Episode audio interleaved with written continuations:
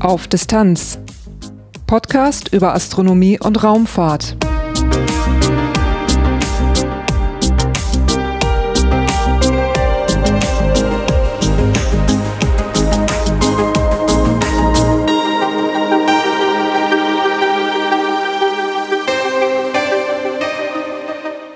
Hallo und willkommen bei Auf Distanz. Dieses ist Episode 53, erschienen am 21. Januar 2021. Am 13. Oktober 2020 wurde das Weltraumradar Gestra eingeweiht. Es steht auf dem Bundeswehrgelände Schmittenhöhe bei Koblenz. Gestra soll Weltraumobjekte im erdnahen Orbit rund um die Uhr überwachen. Wie das funktioniert, darum geht es in dieser Episode. Das Gespräch wurde wegen der laufenden Covid-19-Pandemie aus der Ferne aufgenommen, aber leider gab es trotz einiger Tests vorher einige Einschränkungen beim Ton. Dafür bitte ich vielmals um Entschuldigung und hoffe, dass es trotzdem recht gut zu hören ist. Danach folgen wie immer einige astronomische Ereignisse und am Schluss gibt's wie immer Infos über den Podcast selber. Durch die Sendung führt sie Lars Naber. Titelthema Im Oktober 2020 wurde das Weltraumradar Gestra eingeweiht. Als ich davon erfahren habe, wollte ich mehr darüber wissen und freue mich sehr, dass ich die Gelegenheit hatte, mit dem Projektleiter zu sprechen. Mein Name ist äh, Thomas Eversberg. Ich bin Projektleiter für das deutsche Radar Weltraumüberwachungsradar Gestra, German Experimental Space and Tracking ähm, Radar. Das ist das allererste Weltraumüberwachungsradar in Deutschland. Ich arbeite als äh, hauptverantwortlicher Projektleiter im Weltraummanagement des Deutschen Zentrums für Luft- und Raumfahrt verantwortlich für dieses Radar. Sie sagten ein Weltraumradar. Ähm, was kann man sich darunter vorstellen? Was tut es? Wir schauen nach oben. Wir suchen Müll. Also ich sage immer lakonisch, ich bin der Müllmann im DLR. Also Sie werden im Gespräch auch merken, die Müllmänner sind systemrelevant. Das sind wir im DLR mittlerweile auch. Wir überwachen den, äh, den niedrigen Welt, also die Bahnen im äh, niedrig, niedrige Bahnen im Weltall, im Orbit zwischen 300 und 3000 Kilometer Bahnhöhe. Wir suchen dort nach Weltraummüll, überwachen diese Bahn, versuchen damit einen Bahndatenkatalog zu erstellen, ähm, um so sozusagen die Orbitalelemente für möglichst viele Teilchen im niedrigen Orbit zu finden. Denn Sie können sich vorstellen, diese Teilchen, die dort rumschwirren, sind hochgefährlich für aktive Satelliten, unter anderem auch für die Welt, für die ISS, also International Space Station, so dass wir größtes Interesse haben, diese Bahnen zu überwachen, weil Deutschland ist eben auch Betreiber von Satelliten und insbesondere im internationalen Kontext. Deutschland ist Mitglied der European Space Agency, ESA. Wir arbeiten aber auch international mit anderen externen Staaten zusammen, so dass dort ein sehr großes Interesse besteht, die Infrastruktur im Weltall zu überwachen. Das beinhaltet insbesondere äh, Satelliten in diesen Bahnen natürlich. Dazu gehören Erdbeobachtungssatelliten. Sie haben großes Interesse natürlich, äh, alle diese Satelliten zu schützen aber auch äh, niedrig fliegende Kommunikationssatelliten etc. pp. Und dafür nutzen sie ein Radar, weil ein Radar ist eben Tag und Nacht einsetzbar. Das können sie mit optischen Teleskopen nicht machen. Da brauchen sie einen klaren Himmel, aber insbesondere dunkle Nacht. Und weil sie einen Satelliten eben nur in der Dämmerung sehen, wenn er von der Sonne angestrahlt wird, ist selbst die Nacht zeitlich mit optischen Systemen. Deswegen Radar, das ist geht. Ich möchte noch mal eben kurz einen Schritt zurück machen zum Thema Weltraummüll. Also ich, ich nehme es verstärkt wahr, dieses Thema. Wie groß ist dieses Problem? Also ähm, gibt es dazu Zahlen, mit welcher Menge, welche Größe diese, äh, diese Dinge haben und wo kommen die eigentlich her? Ja, das, äh, diese Informationen haben wir. Wir arbeiten ja hauptsächlich äh, im Weltraumlagezentrum in Uedem am Niederrhein. Diese Zahlen sind stimmt. Wir haben typischerweise äh, etwa 30.000 Teilchen von 10 Zentimeter oder größer. Äh, diese Zahl äh, springt massiv hoch, äh, geht so auf knapp eine Million Teilchen, ein Zentimeter und größer und geht dann in die Milliarden, sogar in die Trillionen, wenn sie in den Millimeter- und Mikrometerbereich gehen. Diese kleinen Teilchen erscheinen Ihnen natürlich äh, unproblematisch, müssen aber bedenken, dass sie sehr hohe Relativgeschwindigkeiten haben und eine Relativgeschwindigkeit bedeutet kinetische Energie, Energie der Bewegung. Ähm, wie auf der Autobahn stoßen sie nicht mit einem Auto zusammen, was neben ihnen mit der gleichen Geschwindigkeit herfährt, sondern mit einem Auto vorzugsweise, was genau auf sie zukommt. Das heißt, sie verdoppeln die Geschwindigkeiten im Orbit und wir reden da mittlerweile von typischerweise 50.000 Kilometern pro Stunde. Das ist ungefähr 50.000, 50 äh, mal schneller als eine Gewehrkugel. Das heißt, was Sie da im Film manchmal sehen, so, da war ja ein sehr schöner Film mit äh, Sandra Bullock und George Clooney, äh, Gravity.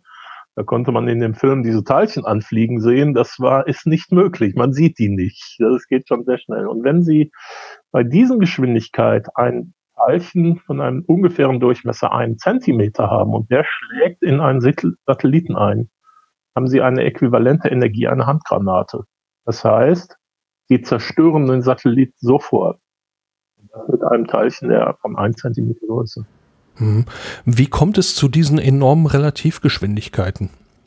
Ja, Sie brauchen, wenn Sie auf einer Höhe, also das können Sie ganz leicht ausrechnen oder auch abschätzen, die Weltraum, die internationale Raumstation, die fliegt ja auf ungefähr 400 Kilometer Höhe. Und um in diesem Orbit zu bleiben, braucht sie eben eine Geschwindigkeit von typischerweise ungefähr sieben Kilometer pro Sekunde. Das sind 80.000 pro Sekunde. Ähm, ja, und wie ich gerade sagte, wenn Sie die riskanten Teilchen nehmen, die auf Sie zufliegen, auf einer anderen Bahn, aber auf derselben Höhe, dann müssen Sie diese Zahl verdoppeln. Also mit 50.000 Sachen bin ich noch bescheiden. Dann äh, kommen Sie auf solche Zahlen und darum geht's, dass Sie da äh, die, die Schäden vermeiden wollen.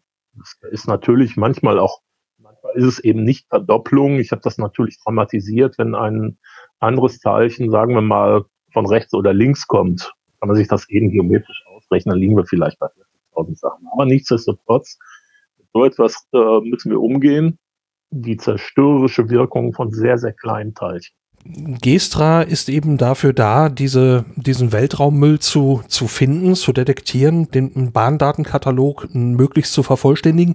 Was war jetzt der Auslöser für das konkrete Projekt Gestra? Wie ist es angefangen?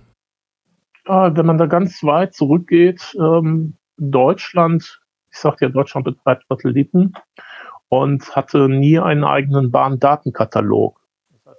Elektronischen Katalog, wo all diese Teilchen, die man so sehen will, aufgelistet sind mit ihren eigenen Bahnelementen, hatte Deutschland nicht. Ähm, weil wir mit den Amerikanern eine Partnerschaft in solch, solchen Bereichen haben, eine sehr enge Partnerschaft, haben uns die Amerikaner ihren Bahndatenkatalog zur Verfügung gestellt. Das für uns natürlich sehr gut und mit dem haben wir lange, lange gearbeitet. Und man kann das salopp sagen, die Amerikaner haben irgendwann gesagt, wir geben euch das gern, als wäre toll, wenn ihr uns helfen würdet. Wir haben das Interesse international, also wir sind natürlich kein Exklusivpartner, aber auch über die ESA läuft das. Und wir haben dann auf politischer Ebene gesagt, eine gute Idee, das macht Sinn. Wir sehen das auch so und entwickeln eine Technologie. Und das ist so im großen Grunde die Ursache für Gestra, dass wir ähm, natürlich, wenn die, die Bundesregierung da so etwas initiiert, dass solche Ideen bei uns im Raumfahrtmanagement auf dem Tisch landen. Jetzt ist es sogar so weit gegangen, dass wir eine ganze Abteilung gegründet haben, das Weltraumlagezentrum in Üdem. Das ist deswegen da angesiedelt, weil dort die Luftüberwachung der Bundeswehr auch angesiedelt ist, also rein pragmatisch. Und ähm, die Idee, das mit einem, ja, mit, mit einem Radar, das auf diese Weise zu machen, wo kommt die her? Ja, wir mussten uns natürlich überlegen, äh, also erstmal Radar war der Königsweg aus den bekannten Gründen. Man kann eben auch äh, 24 Stunden beobachten. Ähm, und wir mussten natürlich uns dann überlegen, wie finden wir denn jemanden, der uns so etwas realisiert. Wir haben dann die, das, äh, haben uns international informiert und letztendlich ist es dann das Fraunhofer Institut für Radartechnik in Wachberg bei Bonn geworden. Die machen das seit 60 Jahren. Wer schon mal in Wachtberg war oder in der Nähe von Bonn, der hat vielleicht zufällig diesen 30 Meter großen Golfball auf der Höhe über Bonn gesehen. Da drin ist ein Radar, ich weiß nicht, 50 angebaut, Riesenteil. Und damit arbeiten die jetzt schon sehr, sehr lange. Und äh, das ist für uns natürlich sehr charmant gewesen. Sie können sich vorstellen, wenn man ein Projekt macht. Ähm, ich habe schon in Projekten gearbeitet mit Partnern in München, Berlin. Für jedes einzelne Meeting müssen sie dann dahin fahren oder fliegen. Irgendwann sind sie mit dem Fliegen leid, dann fahren sie mit dem Zug, das ist angenehmer. Ähm, das ist für mich als Projektleiter extrem attraktiv, weil die sind sozusagen um die Ecke. Wenn ich etwas wissen will äh, über die, den Fortschritt, dann kann ich da anrufen, hören Sie mal, ich habe Langeweile, komm mal einen Kaffee trinken und dann fahre ich da hoch und lerne sehr viel über den Arbeitsfortschritt. Und äh, wir haben dann den Auftrag an Fraunhofer vergeben das mit den üblichen Projektprozeduren. Und da das ein nationales Projekt ist, nennen wir das bei uns, es gibt auch Zuwendungen, ähm, wird dieses Auftragsprojekt oder Gegenstand des Auftragsprojekts in den Besitz des Bundes übergehen. Das heißt, Gestra gehört uns, dem Bund. Ja, so ist das entstanden und das ist dann in 2014 gestartet worden. Und wir haben sofort beschlossen, zusammen mit Fraunhofer, wir würden das gerne nach Weltraumnormen machen, so dass Fraunhofer in Zukunft auch bei der Europäischen Raumfahrtagentur anbieten kann.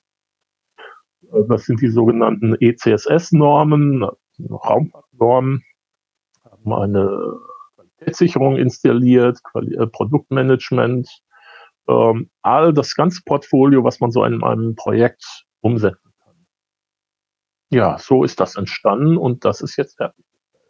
Aufgestellt wurde es ja auf der Koblenzer Schmittenhöhe. Wenn ich das richtig habe, ist das ein, äh, ein Bundeswehrgelände. Warum dort? Wir brauchen für so ein Radar einen Ort, der geeignet ist können sich vorstellen, bei einem Radar dieser Art, wir senden, wir haben einen Sender und einen Empfänger. Der Empfänger ist eigentlich gar nicht das Problem. Wir senden bei 1,2 Gigahertz. Salopp gesagt ist das Mikrowellen, sind das Mikrowellen. Ähm, jetzt können Sie sich vorstellen, wenn Sie Ihre Hand in Ihre Mikrowelle reinpacken, dann wird sie irgendwann warm. Sollten Sie. Das ist beim Radar in diesem Wellenlängenbereich genau das Gleiche heißt, wir mussten einen Sicherheitsabstand definieren, den haben wir ausgerechnet. Das sind äh, 74 Meter. Äh, und das haben wir gegengerechnet, natürlich gegen die Abstrahlleistung des Senders.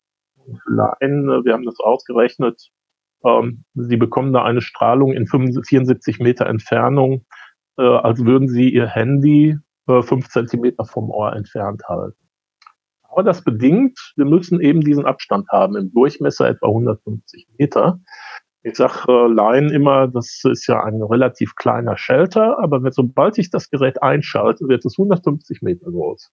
Das ist ein bisschen komisch, aber so ist das halt. Und wir suchten natürlich einen Ort, der diese Räumlichkeit bietet. Ähm, aus technologischer Sicht wollen wir sogenannte Beam-Park-Experimente durchführen, sprich wir wollen mit einem anderen Radar kooperieren. Sie können sich das vorstellen, Trigonometrie, wenn ich von rechts, von links gucke, kann ich die Bahn besser bestimmen. Und das wollen wir zusammen mit äh, Wachtberg machen, mit der großen Schüssel, die die da haben, und mit dem Radioteleskop in Effelsberg als Empfänger. Da haben wir so zwei, drei Tage im Jahr mit denen arbeiten. Und das darf nicht zu weit entfernt sein. Das führte dazu, dass wir etwa, dass die Bundeswehr grundsätzlich erstmal über 400 Standorte eruiert hat. Und wir haben uns dann in die engere, in der engeren Wahl acht oder neun haben wir uns nochmal genauer angeguckt. Ja, und da wurde es dann die Schmittenhöhe, weil es einfach perfekt war. Guter Zugang. Es ist ein freies Gelände. Es ist nicht mehr militärisch genutzt, sondern wir arbeiten sehr eng mit dem Naturschutzbund zusammen. Es ist ein äh, Fahrzeuggelände, das ist ein riesen offen, riesiges offenes Gelände, es sind viele Spaziergänger da. Selbstverständlich haben wir eine Öffentlichkeitsveranstaltung in Koblenz gemacht, um die Öffentlichkeit zu informieren. Nein, es ist kein Atomkraftwerk. Nein, es sind keine Außerirdischen. Es ist nicht gefährlich. Und deswegen haben wir das gemacht. Wir sind dann eben auch sehr gut mit der Stadt Koblenz ins, ins Benehmen gekommen. Deswegen steht das da. In der Pressemitteilung des DLR wird erwähnt, es würde sich um ein weltweit einzigartiges Vorgehen handeln. Was macht dieses Projekt einzigartig? Ähm, wir hatten ursprünglich äh, den Wunsch, und den haben wir weiter verfolgt, dieses Radar mobil zu gestalten. Sprich, wir wollen nicht nur in Koblenz sitzen, sondern diese Radare ausbringen, um verschiedene Bahnen gut zu beobachten. Das heißt zum Beispiel in hohe Breitengrade zu gehen. Bahnmechanik, äh, da kann man viele Sachen. Oder sogar in die Antarktis, also mobil. Das heißt, wir mussten es möglichst klein machen, damit man es auch transportieren kann. Wir haben dann sehr schnell beschlossen, äh, wir machen da einen Sender und einen Empfänger in zwei verschiedenen Sheltern. Ich sage extra Shelter. Diese Dinger sehen aus wie Container, sind aber keine Container. Wenn Sie da auf den ersten Blick drauf gucken, denken Sie, ach, ist ein 40 Fuß Container. Der viel größer ist 4 mal 4 mal 18 Meter mit 90 Tonnen Gewicht. Und ähm, mit dieser Technik, wenn Sie aber gleichzeitig kleine Teilchen und möglichst gut Bahn beobachten wollen, müssen Sie natürlich große Energie da reinstecken. Sie müssen ja gut äh, senden. Sie senden ja eine Welle nach oben auf das Teilchen. Das wird reflektiert und mit dem Empfänger sehen Sie das dann. Und dummerweise durch das Senden und Reflektieren äh, geht die Genauigkeit mit dem Abstand hoch vier, nicht hoch zwei, wie üblicherweise. Also ist richtig böse. Ähm, und Sie müssen deswegen in dieses kleine System, relativ kleine System, um es mobil zu halten, eine sehr hohe Energie reinpacken. Das heißt, was wir da haben, hat eine sehr hohe Energiedichte, Energie pro Volumen. Das ist in dieser Form äh, schon sehr außergewöhnlich. Es gibt Ansätze in anderen Staaten, aber das haben wir wirklich fort, äh, vorgeschoben, äh, weitergeführt, angetrieben, so dass wir hier eine hohe Energiedichte haben. Eine andere, ein anderes Alleinstellungsmerkmal, ganz besonderes Merkmal ist die volle Digitalisierung des Senders und Empfängers. Das heißt, sie haben in Wirklichkeit nicht eine Antenne, sondern rotierenden Balken auf Schiffen. Das haben sie da nicht, sondern das ist eine, eine Fläche, eine kreisförmige Antenne. Da sind ganz viele kleine Antennen drin. Äh, 256 kleine Antennen, die sind nur 10 mal 10 Zentimeter. Und wir steuern mit diesem Cluster, diesem Verbund von kleinen Antennen, die, äh, diese sogenannte Radarkeule nach oben. Und weil das digital ist, können Sie jedes einzelne Element im Millisekundenbereich ansteuern. Das ist auch ein ganz besonderes Merkmal. Also in Summe, es ist die äh, Transparentität, es ist die Kontaktheit und es ist die Energiedichte. Und äh, das erzeugt Aufmerksamkeit weltweit, weil wir eben durch diese Digitalisierung sehr schnell reagieren können. Wir können sogenannte Suchzäune am Himmel aufbauen innerhalb von fünf Sekunden und dann sehen, fliegt da eigentlich ein ja, wenn Sie sich jetzt mit dem Radar einen Bereich am Himmel sozusagen ansehen, also dort Energie hochschicken und äh, dann die Reflexion ja sozusagen abwarten, also die Reflexion dann messen, wie groß ist der Bereich, den Sie, den Sie messen können in einem Durchgang? Um, ähm, wir haben da verschiedene Modi. Ich sagte, ihr habt gerade den Begriff Suchzaun genommen. Wenn Sie einen Radarstrahl nach oben schicken, ist das ein projizier projizierter Kreis am Himmel. Ähm, das hilft ihnen nicht so viel, weil da wollen sie natürlich einen ganz breiten Bereich an den Himmel projizieren von etwa 15, 20 Grad, damit sie möglichst viele Teilchen, die da durchfliegen, auch wirklich sehen. Wenn sie so einen kleinen Kreis nur am Himmel machen, fliegt da oben alles rum, nur sie sehen dann nichts, gucken sie an die falsche Stelle. Ähm, wir setzen in verschiedenen äh, Modi, also äh, Betriebsmodi, setzen wir einen Suchzaun derart hin, dass wir diesen kleinen Kreis nehmen und dann springt er dahin und im Millisekundenbereich kommt, setzen wir daneben wie im Suchzaun, also nee, so eine ganze Reihe von diesen Kreisen. Und das machen wir in zwei Reihen, damit da auch wirklich jedes was da ankommt, durchfliegt. So, das ist die Projektion am Himmel, die ist schon relativ gut. Ähm, Sie sprechen implizit ein großes Problem an bei dieser Arbeit, denn äh, wir haben ja nur ein Radar zurzeit. Und Sie können sich vorstellen, dass der Himmelsausschnitt einer Bahn, eines, einer Satellitenbahn im Verhältnis zum gesamten Globus klein ist. Wollen wir natürlich nicht. Und da komme ich auf die Transport, die Mobilität zurück. Ähm, wir würden gerne mehrere Radare weltweit ausbringen. Sie können sich vorstellen, wenn ich nur so einen ganz kleinen Bahnausschnitt habe und daraus soll ich mir meine Bahnelemente berechnen, da habe ich große Fehlerbalken. Wenn ich aber auf der anderen Seite der Erde noch so ein Radar habe und kann dieses Teilchen dann ebenfalls detektieren und kann eine Bahn berechnen, dann ist die viel genauer, wenn ich mehrere, ja, sag ich, mehrere Personen am Ort habe, die das irgendwie sehen. Und äh, dann habe ich halt eine genauere Bahn. Das heißt, man würde diesen Fehlerbalken kleiner machen, indem man das versucht, das gleiche Teilchen simultan von mehreren Stellen zu detektieren. So ist es. Und da ich oben im Orbit innerhalb von ein, einigen, äh, einigen hundert äh, um, Umläufen keine Veränderung der Bahnelemente erwarte, sage ich, nehmen wir an, ich bin in Deutschland hier, das habe ich detektiert, detektiert, schnelle Nachricht nach Neuseeland zum Beispiel. Pass mal auf, auf der Bahn kommt da was. Könnt ihr das auch mal berechnen? äh, diese beiden Stationen haben natürlich einen relativ großen Fehler in der Bahn, aber kombiniert reduziere ich den. Bis zu welcher Größe runter äh, können ähm, Objekte mit Gestra detektiert werden? Ja, das müssen wir erst noch mal sehen. Also sind keinesfalls diese einen Zentimeter großen Teilchen. Sie können sich vorstellen, äh, wenn ich einen Satelliten mit Solarzellen habe und ich beobachte den, äh, entlang der Solarzellenachse, dann sehe ich den vielleicht gar nicht. Wenn ich ihn aber senkrecht zur Solarzellenachse sehe, äh, beobachte, dann sehe ich dann den sehr wohl. Das heißt, es kommt hier auch massiv auf die Geometrie des äh, Objekts an. Ähm, dafür, um dem so ein bisschen abzuhelfen, haben wir, haben die, hat die Wissenschaft die sogenannte Radar Cross Section, den Radar Querschnitt eingeführt. Das heißt, ich nehme ein Teilchen, ein nicht äh, rotationssymmetrisches oder nicht äh, sphärisch symmetrisches Teilchen und rechne das um auf so einen Radarquerschnitt. Ähm, das ist aber wirklich nur eine Hilfsgröße. Äh, man müsste mal abwarten, was wirklich läuft.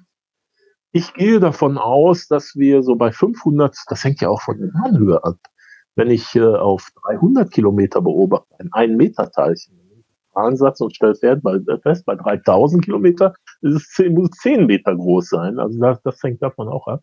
Wir müssen immer die Höhe mit betrachten. Das heißt, was ich Ihnen jetzt sage, sind einfach nur Abschätzungen, die wir uns erhoffen. Die liegen so in der Größe eines Wasserballs auf 500 Kilometer Höhe. Das heißt, diese 1 Zentimeter Teilchen werden wir niemals sehen. Das ist natürlich, das ist ein frustrierendes Geschäft. Man möchte natürlich alles sehen, können sie aber nicht. Was, was machen sie da? Naja gut, da geht der Wissenschaftler ran, der Physiker und sagt, okay, machen wir Statistik. Statistik ist ein sehr mächtiges Werkzeug und äh, wir nehmen dann diese Teilchen in den Bahndatenkatalog auf und schätzen durch statistische Methoden ab, äh, was fliegt denn da so insgesamt rum. Wir können davon ausgehen, wenn meinetwegen eine Raketenoberstufe nach dem Launch in diesen Höhen zerplatzt, kaputt geht, die Ariane ist da so ein, so ein notorischer Fall, dann äh, setzt die natürlich große Teilchen äh, aus, die wir dann sehen können, aber wir wissen, es werden dann auch kleine Teilchen sein. Ja, und ähm, in dieser Größenordnung liegt das. Also Sie dürfen nicht erwarten, dass wir diese bohnengroßen Teilchen sehen. Das sehr große äh, Antennen wie dieses Tira in Wachtberg, diese große Schüssel, Tira heißt das. Die können das, aber die können dann natürlich nicht diese, diese Schüssel verschieben, irgendwie nach Neuseeland bringen. Ist natürlich auch nicht teurer. Da müssen Sie äh, sich überlegen, wo ist mein Kompromiss? Diese Frage beantworte ich, äh, antworte ich dann immer so mit dem Vergleich. Dieses Großradar in Wachtberg, genannt Tira, das ist das Schlachtschiff und wir sind die kleinen Schnellboote. Aber bei der Konzeption von Gestra wird man ja so eine gewisse Vorstellung, Idee gehabt haben, was man sich erhofft, messen zu können. Meter, meinen Sie, können runter? Ja, ich muss Sie da leider enttäuschen. Genau das äh, konnten wir nicht wissen. Ah, okay. Gestra ist kein, äh, dazu muss man wissen, Gestra ist kein operationelles System. Das nennen wir so nicht. Das ist nicht für den üblichen Alltagsgebrauch äh, konzipiert. Das ist ein wissenschaftliches System. Das ist wirklich eine Erstentwicklung, wo wir im Raumfahrtmanagement sehr klar wussten, da können uns viele Hürden äh, auftauchen, viele Schwierigkeiten. Wir müssen jetzt erstmal lernen, wie geht sowas eigentlich? es nicht nur Fraunhofer involviert, sondern auch eine wissenschaftliche Community, die zum Beispiel die TU Braunschweig, ähm, die machen solche Kataloganalysen. Ähm, dann haben wir München, Uni München, Uni Bonn, die machen äh, Elektroneninhalt äh, der Hochatmosphäre, um so Abbremssituationen. Also es gibt, das, das können wir gar nicht wissen. Wir dürfen nicht vergessen, so etwas gibt es in dieser Form noch nicht und dann müssen sie erstmal salopp gesagt üben. Und dann tauchen Probleme auf. Hat man eine Idee für eine Art Folgeprojekt, ähm, in das die Erkenntnisse von Gestra dann einfließen könnten? Ja, das, da sind wir bei. Wenn Sie so etwas entwerfen, tun Sie gut daran, strategisch weiterzudenken. Es ist, äh, wäre eine dumme Idee zu sagen, jetzt baue ich das erstmal, gucke mir an, wie läuft's jetzt genau und dann fünf Jahre später fange ich mit dem nächsten Projekt an. Das äh, sollte man nicht tun, sondern direkt auch, und das tun wir auch, in die Zukunft schauen und zu überlegen, wie können wir es denn besser machen? Wie tun wir das? Und dafür ähm, ist ein, wir nennen es Gestra Plus geplant, ein äh, neues System, ähm, um die Empfindlichkeit zu erhöhen, aber möglichst gleichen Mobilität. Wie das aussieht, wissen wir per heute noch nicht. Die Finanzierung ist noch nicht gesichert. Das heißt, wir müssen für verschiedene Designs eine Machbarkeitsstudie erstellen. Wie machen, wir das mit einer größeren Antenne oder äh, machen wir es mit dem Digitalkonzept anders? Das wissen wir tatsächlich noch nicht. Wir arbeiten hier an der Front der Wissenschaft, auch wenn es sich nicht so anhört. Wir wissen es schlicht noch nicht und versuchen das dann. Wir im Raumfahrtmanagement sind wir nur, wir sind ja eine Agentur wir entwickeln ja nicht selber, wir gehen dann in den, geben sowas in den Auftrag und müssen dann sehen, dass wir mit unserem Hauptauftragnehmer entsprechende Konzepte bekommen. Das ist bei Gestra sehr schön gewesen. Auch Fraunhofer macht ja nicht alles in Gestra. Ähm, die Platinen und deren Bestückung geben sie außer Haus. Die Kühlungsmechanismen, das ist ganz witzig, das äh, Kühlungskonzept von, von einer Firma, die auch Klimaanlagen in Operationssälen macht. Ähm, wir haben äh, gutes Dutzend kleine und mittelständische Unternehmen als Unterauftragnehmer. Wir haben kein großes Unternehmen darin. Da sind wir sehr stolz, dass wir kleine Unternehmen in den Raumfahrtsektor ließen. Ähm, das müssen sie alles erstmal lernen. Deswegen äh, sage ich, sage äh, interessierten Laien dann auch immer wieder, da liegt der Grund, äh, warum wir sechs Jahre gebraucht haben, um das überhaupt zusammenzubauen natürlich, wenn wir haben jetzt, wir planen jetzt einen Nachbau nur des Empfängers. Natürlich versuchen wir das in zwei, drei Jahren zu schaffen, sind wir auch ganz optimistisch, aber völlig, nur ein völlig System bewegen sich dann plötzlich im Raumfahrtsektor, insbesondere dann, wenn sie Raumfahrtnormen anwenden wollen. Das ist dann äh, ganz böse. Äh, da wird jede einzelne Schraube untersucht. Nochmal kurz zu den Messungen selbst zurück. Also ähm, der Himmelsausschnitt, Sie sagten, man, man untersucht eben Bahndaten. Wenn ich mir jetzt so, äh, ich stelle mich eben auf einen Hügel, dort sehe ich den containerähnlichen Aufbau, ich sehe also die Gestra Sendeanlage und ich sehe eben den großen Himmel über mir. Welchen Bereich kann Gestra davon erfassen, untersuchen? Ja, wir haben, wir haben, das muss ich jetzt mal eben überlegen, wir schauen nicht zum Horizont aus Sicherheitsgründen haben da einen mechanischen Block drin, einen Bolzen, der das verhindert. Also wir können ungefähr runter bis auf äh, 40 Grad über dem Horizont, 35. Ähm, und das ist der Bereich, den wir untersuchen können. Wenn Sie sich das äh, mal vorstellen auf so einer Kugel, Erdkugel, dann ist das eben sehr wenig. Und in diesem Bereich messen wir. Ich sehe also so im Prinzip eine Art kreisförmigen Himmelsausschnitt. Ja, genau. Das ist von der, genau, von der Sphäre sehen Sie so einen kreisförmigen Ausschnitt in diesen besagten Winkelbereichen und damit arbeiten wir erstmal. Und jetzt verstehen Sie auch, warum man da so wenig, äh, so ungenaue Bahndaten bekommt. Das gerne besser machen. Wir haben das mal so ein bisschen ausgerechnet wir meinen, äh, wenn wir den gesamten, die gesamte Himmelssphäre weltweit äh, beobachten wollten, müssten wir 30, etwa 30 dieser Radare ausbringen. Das hört sich nach viel an, aber bei dem äh, Preis, den wir da so ungefähr haben, das sind so 50 Millionen, ganz grob gesagt, die ein so ein System kostet, dann liegen sie da bei 1,5 Milliarden. Auch ein ganz enormer Batzen Geld. Aber wenn sich mal einige Projekte im Raumfahrtbereich angucken, wird es dann wieder günstig. Wenn man dann auch noch weiß, Leute, ähm, wir sind die Müllmen. Wenn ihr hier nichts macht, werdet ihr irgendwann nicht mehr fliegen. Dann halte ich doch für dramatisch wichtig, dass wir das jetzt tun. Es verhält sich so ein bisschen wie der Klimawandel. Wenn wir jetzt nicht mal langsam was tun, werden wir irgendwann nicht mehr fliegen. Die Zahlen sind da auch relativ genau. Es gibt Modellrechnungen aus äh, von der Uni in Braunschweig. Wenn wir jetzt nichts tun, fliegen wir in zwei, Jahr 2100 keine, machen wir keine Raumfahrt. Diesen besagten Bereich einmal komplett zu erfassen, wie lange wird das mit Gestra dauern? Naja, das wie die Finanzierung ist, welche Partner wir haben. Also ich meine jetzt äh, den Bereich, den eine Station abdeckt. Oh, das haben wir noch gar nicht genau berechnet. Sie machen, naja, sie, sie gucken nicht den gesamten Bereich ab, sondern sie schauen sich das eben, sie bauen einen sogenannten Suchzaun auf. Das heißt, sie haben einen Suchzaun von, bestimmten, von einer bestimmten Ausdehnung, den schaffen sie in fünf Sekunden aber den bauen sie wieder neu auf. Es kommt darauf an, wie genau sie arbeiten müssen. Da gibt es gar keinen festen Wert. Ähm, aber wissen, dass sie innerhalb äh, von, oh, außerdem müssen sie bedenken, wenn ein Teilchen den Orbit äh, einmal um die Erde fliegt, dann ist die Erde drumherum schon wieder weg. Die dreht sich ja weiter. Das heißt, es dauert zwei, drei Tage, bis das Teilchen wieder auftaucht. So einfach ist das leider nicht. Die Himmelsmechanik ist eben nicht wie Captain Kirk. Das ist leider so. Wir können nicht einfach hin und her. Also das müssen wir aus Erfahrung einfach lernen. Wie wird das genau abgebildet? Wenn Sie jetzt Daten gewonnen haben, wo laufen die hin? Wie geht es mit den Daten weiter? Die gehen direkt per Digitalleitung nach Udem zum Weltraumlagezentrum am Niederrhein. Das ist zwischen Goch und Kalper.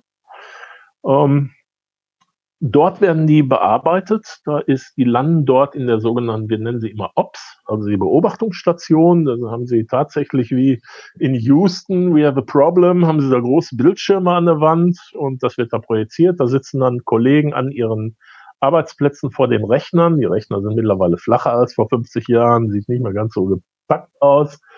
Ja, und da sitzen, sitzt, ist im Operationszentrum ähm, sitzen die, äh, ja, die Operators im 24-7-Betrieb, das heißt 24 Stunden, sieben Tage, falls da irgendwas passiert, dass sie sofort alarmiert sind.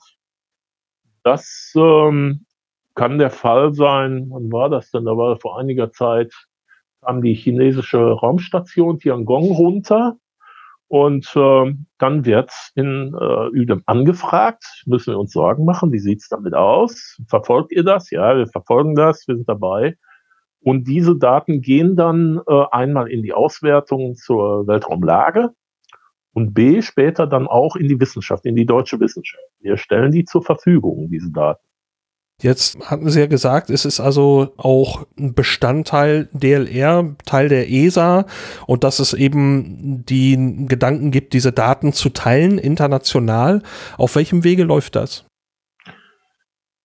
Läuft erstmal im nationalen Kontext und dann werden ähm, im sogenannten EUSST-Konsortium auch durchaus Daten ausgetauscht. EUSST, European äh, äh, Union äh, Space Situation and Tracking.